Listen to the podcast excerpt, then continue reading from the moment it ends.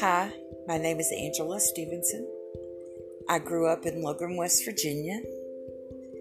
Um, I learned about systemic racism when I was in my 20s, late 20s.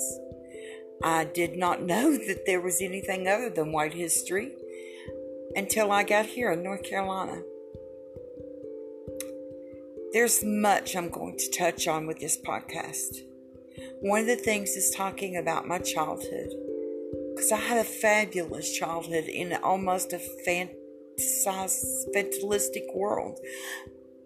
In Logan, West Virginia, where the snow was deep and the talls were tree and the grass was green. Fruit trees, nuts, berries, all through the mountains.